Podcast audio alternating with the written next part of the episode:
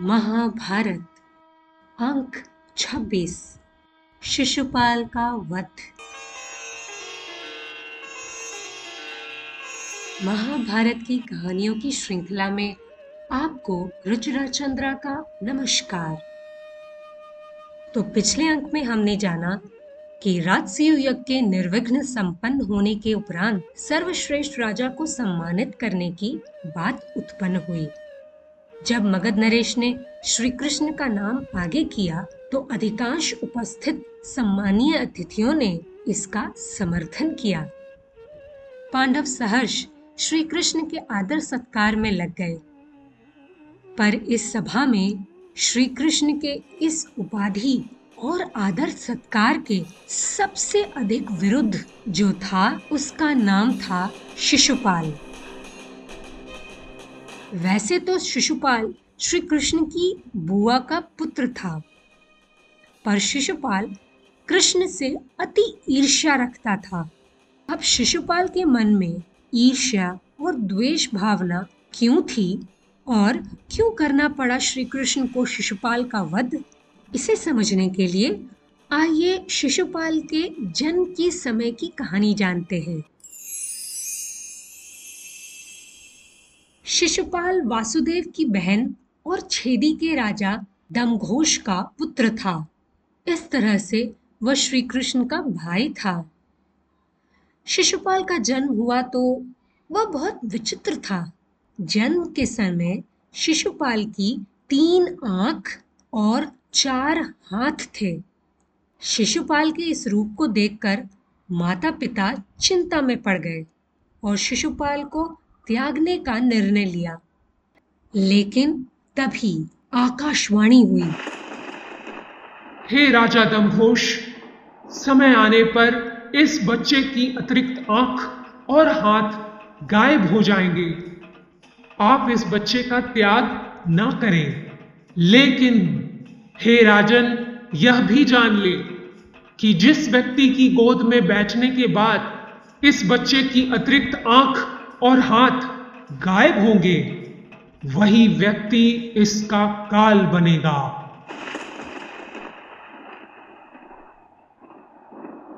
एक दिन भगवान श्री कृष्ण अपनी बुआ के घर आए। वहाँ शिशुपाल भी खेल रहा था। श्री कृष्ण के मन में शिशुपाल को देखकर स्नेह जागा तो उन्होंने उसे गोद में उठा लिया। गोद में उठाते ही शिशुपाल की अतिरिक्त आँख और हाथ गायब हो गए। शिशुपाल के माता पिता यह देखकर बहुत प्रसन्न हुए, पर कुछ ही क्षणों में उन्हें उस आकाशवाणी की याद आई और वे बहुत भयभीत हो गए। अपने पुत्र शिशुपाल को बचाने हेतु उसकी माता ने कान्हा से एक वचन लिया कि वे शिशुपाल की सौ गलतियों को क्षमा कर देंगे। कृष्ण अपनी बुआ को दुखी नहीं देख सके तो उन्होंने यह वचन उन्हें दे दिया। शिशुपाल की माता ने भी सोचा कि उनका पुत्र 100 से अधिक क्या गलतियाँ कर लेगा तो वह भी निश्चिंत हो गई। लेकिन विधि के विधान को कौन टाल सकता है? समय का पहिया आगे बढ़ा। युवावस्था में शिशुपाल रुक्मणी से विवाह करना चाहते थे। पर रुक्मणी ने श्री कृष्ण को चुना और वह उनकी पत्नी बनी।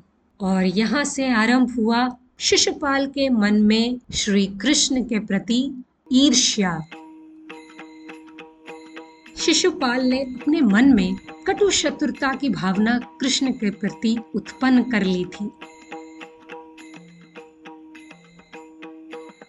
तो अब जब श्री कृष्ण को राजसीय यज्ञ में सम्मानित होते हुए शिशुपाल ने देखा तो शिशुपाल सहन नहीं कर सक रहा था। पांडव बड़े आदर से कृष्ण को पुष्प माला डाल रहे थे और एक थाल में रख उनके चरण पखारे जा रहे थे कि तभी शिशुपाल ने उठकर श्री कृष्ण को अपशब्द कहना शुरू कर दिया। उसके विरोध का दुर्योधन और पांडव विरोधी राजाओं ने समर्थन किया तो उसके हौसले और बढ़ गए और वह और भी मुखर होकर बोलने लगा। शिशुपाल का अनर्गल प्रलाप सुनकर भीष्म पितामह ने उसे फटकार लगाते हुए चुपचाप नीचे बैठने को कहा। लेकिन शिशुपाल पर भीष्म की बातों का कोई प्रभाव नहीं पड़ा। वह चुप होने के बजाय भीष्म को भी अपशब्द कहने लगा। शिशुपाल का अनर्गल प्रलाप अत्यधिक बढ़ गया। तो श्री कृष्ण अपने स्थान से उठे और बोले, शिशुपाल, सावधान, अब बहुत हो चुका।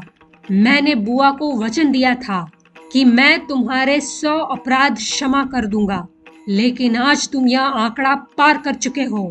तुम्हारे पापों का घड़ा भर चुका है। अब तुम्हें दंड देना आवश्यक है। पर शिशुपाल कहाँ सुनने वाला था? वह श्री कृष्ण को और बुरा भला कहने लगा। जब वह श्री कृष्ण के समझाने पर भी नहीं माना और उसके दुर्व्यवहार की अति हो गई तो यह सब देख सुन श्री कृष्ण ने अपने चरण के पास पड़े थाल को उठाया और चक्र की तरह शिशुपाल की ओर फेंका और शिशुपाल का सिर धड़ से अलग कर दिया। तो इस प्रकार हुआ शिशुपाल का अंत।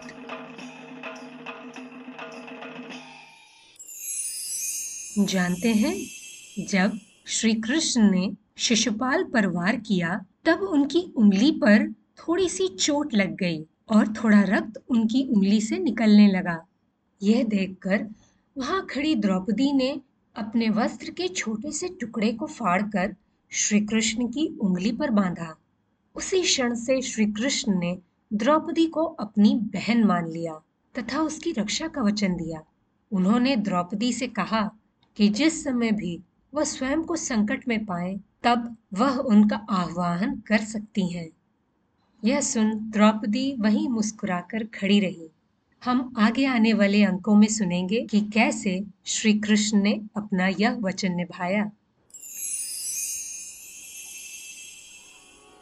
उसके बाद युधिष्ठिर ने श्री कृष्ण की सर्वश्रेष्ठ राजा के रूप में पूजा पूर्ण की और फिर शेष सभी राजाओं को सम्मानित कर उपहार देकर विदा किया।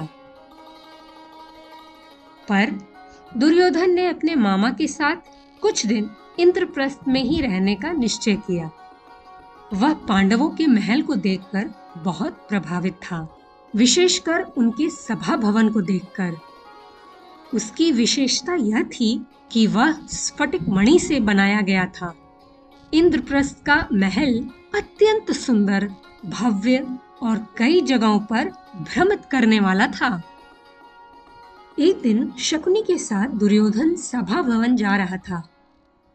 चलते चलते दुर्योधन तालाब को फर्श समझकर उसमें गिर पड़ा। उस समय द्रौपदी अपनी खिड़की पर खड़ी थी। दुर्योधन को गिरता हुआ देख वह हंस पड़ी और व्यंग करते हुए द्रौपदी ने कहा, अंधे का पुत्र अंधा ही होगा। यह सुनकर दुर्योधन बहुत क्रोधित हुआ और आपे से बाहर होकर शकुनी से बोला, मैं ये सहन नहीं करूँगा। इसका यह साहस कि यह मुझे अंधा कहे? शकुनी ने उस समय दुर्योधन को शांत करते हुए कहा चिंता मत करो भांजे। पांचाली को यह व्यंग बहुत भारी पड़ेगा। अभी के लिए हस्तिनापुर चलते हैं। वहाँ जाकर आगे की योजना बनाएँगे।